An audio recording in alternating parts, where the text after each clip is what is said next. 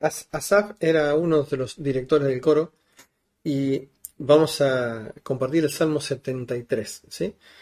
Comienza diciendo, a mí me encanta cómo lo escribe, porque va a tratar un problema moral, un problema ético, ¿no? Eh, que lo estaba eh, afectando. Pero comienza diciendo una gran verdad. El versículo 1 dice, ciertamente es bueno, dice Dios para con Israel, para con los limpios de corazón. Entonces establece el principio, Dios es bueno, no importa lo que a mí me pase, Dios es bueno.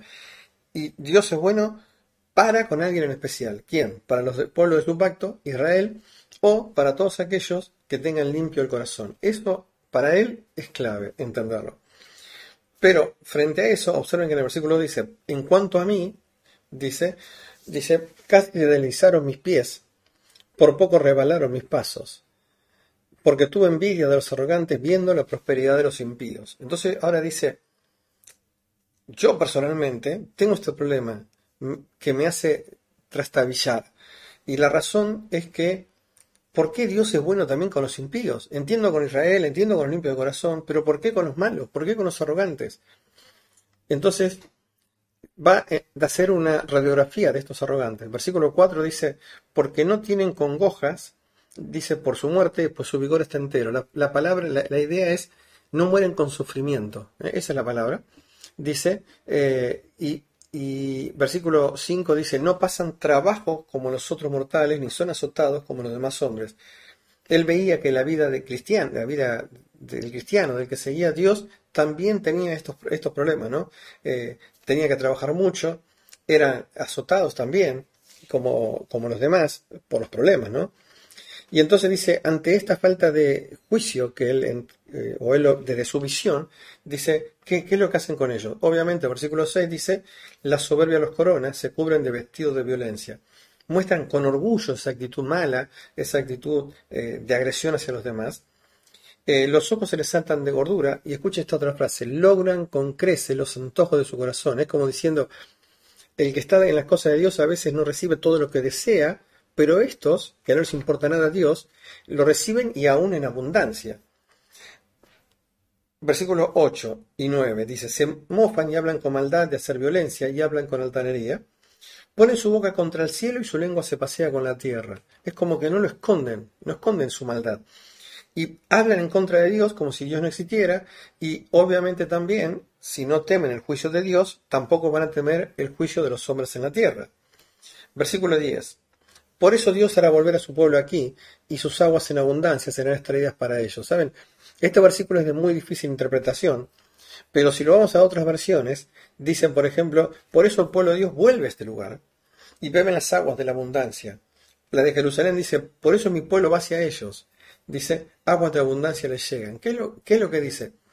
Dice, este problema que existe en la tierra, dice, en la falta aparente, según Asap entendía, de juicio de Dios y que permite que ellos sean cada vez más arrogantes y siguen estando colmados de todas las necesidades y todos sus antojos, hace que los cristianos se vuelquen hacia ellos y reciban esa ideología o esa actitud, ¿no? Dice el versículo 11, y dicen, ¿cómo sabe Dios? ¿Hay conocimiento en el Altísimo? Como diciendo, ¿existe realmente Dios? ¿Dios sabe realmente lo que pasa entre nosotros? Versículo 12, he aquí estos impíos sin ser turbados del mundo alcanzaron riquezas. Y acá viene el problema puntual de Asaf. Dice, verdaderamente, en vano he limpiado mi corazón y he lavado mis manos en inocencia, pues he sido azotado todo el día y castigado todas las mañanas. Él, frente a este problema, dice, Dios, yo entiendo que acercándote a, a ti recibo bendiciones, pero los malos también la reciben. Entonces, ¿cuál es el sentido de mantener la piedad en mi vida? ¿Cuál es el sentido de mantener tus reglas en mi vida? ¿Cuál es el sentido de presentarme delante de ti? ¿Cuál es el sentido de tener mis intenciones? Dice mi corazón, habla de lo interior, o, la práctica de mi vida, mis manos. Dice, ¿qué sentido tiene que esto realmente lo haga? Dice, no le veo resultado. Dice, porque realmente he sido azotado de los problemas. Y lo peor es la otra frase, castigado todas las mañanas. Es como que Dios eh, lo castigaba aún por cosas eh, que él hacía, ¿no? Versículo 15. Dice, si dijera yo, hablaré como ellos, he aquí, a la generación de tus hijos engañaría. Si yo entrara en esta ideología y la proclamara, arrastraría a tu pueblo. Versículos 16 y 17 dice, cuánto pensé por saber esto, fue duro trabajo para mí, hasta que entrando en el santuario comprendí el fin de ellos.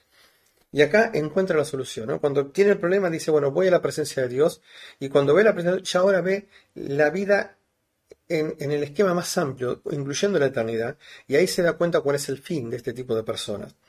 Versículo 18 dice, ciertamente los has puesto en deslizaderos, en asolamiento los harás caer. 19 dice, ¿cómo han sido asolados de repente? Perecieron, se consumieron sus tesoros. 20 dice, como sueño del que despierta, sí Señor, cuando despertares, menospreciarás su apariencia.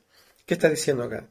Él ahora ve que ellos estaban deslizando, los otros, no él, se da cuenta de que los demás estaban en problemas, de que lo que, que creían que era todo sólido, terminan, en un momento se iba a desvanecer, y que de repente el juicio que ellos ignoraban iba a caer sobre ellos. Me encanta la frase como en un sueño, es como que vivieron la tierra como un sueño y cuando se despiertan el problema lo tienen presente, ¿no? Versículo 21. Dice, se llenó de amargura en mi alma y en mi corazón sentía punzadas. Tan torpe era yo que no entendía, era como una bestia delante de ti. ¿Qué dice ahora? Él dice, se da cuenta de esto, de lo mal que estuvo pensando y dice, realmente estoy triste, Dios, delante tuyo, por esta forma de pensar.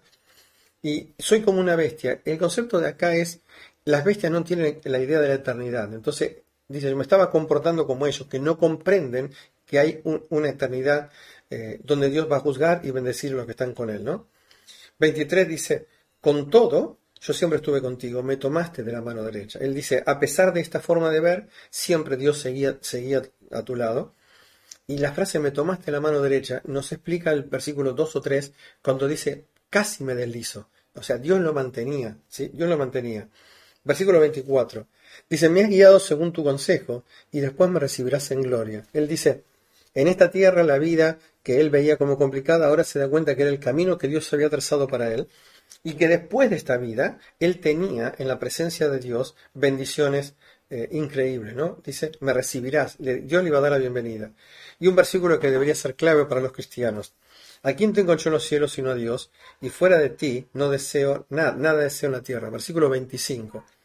La idea me encanta porque no dice qué tengo yo en el cielo, cuáles son los bienes que tengo, sino quién tengo, cuál es la persona que está allí en los cielos. Y cuando entiende que hay una relación personal con el Creador, con el Soberano, con el Señor de la Gloria, después se da cuenta y dice, fuera de ti nada deseo en la tierra. Acuérdense que antes dijo, envidiaba a los arrogantes. Ahora se da cuenta que lo que los arrogantes o los impíos tienen no es nada comparado con el Dios que él tiene y que disfruta aún viviendo en la tierra. 26 dice, mi carne y mi corazón desfallecen, mas la, más la roca de mi corazón y mi porción es Dios para siempre. Pablo puso, aunque nuestro hombre interior, aunque dice, aunque nuestro hombre exterior se vaya desgastando, el interior se renueva. Él dice, mi cuerpo puede disminuir, pero mi interior está fortalecido porque está apoyado en Dios, que es la roca de mi corazón. 27-28 dice, ¿por qué aquí los que se alejan de ti perecerán? Tú destruirás a todo aquel que de ti se aparta. El pecado aparta a los hombres de Dios. Y el destino eterno, obviamente, es destrucción. Lo dice acá, ¿no? Los que se alejan de ti, dice, perecerán. Y tú destruirás el juicio de Dios contra aquellos que se apartaron de él. Pero, versículo 28, dice, pero en cuanto a mí, el acercarme a Dios está el bien. He puesto en Jehová el Señor mi esperanza para contar todas tus obras. Dice, el mundo puede ir por ahí, yo ya sé que no puedo ir por ahí porque yo tengo en Dios puesta mi esperanza. Y la última frase es hermosa, para contar todas tus obras, porque en la mitad de este salmo, en un momento dijo, dijo él, si yo asumiera esta filosofía del mundo de vivir arrogante contra Dios y disfrutar los bienes de la tierra, ignorar el juicio de Dios, yo voy a engañar con este mensaje a los que te siguen. Y ahora se dio cuenta y dice, ahora el mensaje verdadero yo lo quiero contar. ¿Sí? Así que si estás atravesando dificultades y ves a aquellos que están lejos de Dios que la pasan mejor, no creas que el camino es el de ellos, porque el fin de ellos, de repente, todo lo bueno se va a desvanecer y vos tenés una eternidad para disfrutar en la presencia de Dios. Y cuando empiezas a pensar de esa manera, te vas a dar cuenta que aún podés empezar a disfrutarlo aquí en la tierra y que eso va a hacer que te olvides de cualquier otra cosa que el mundo te pueda ofrecer. Salmo 73. Que el Señor les bendiga.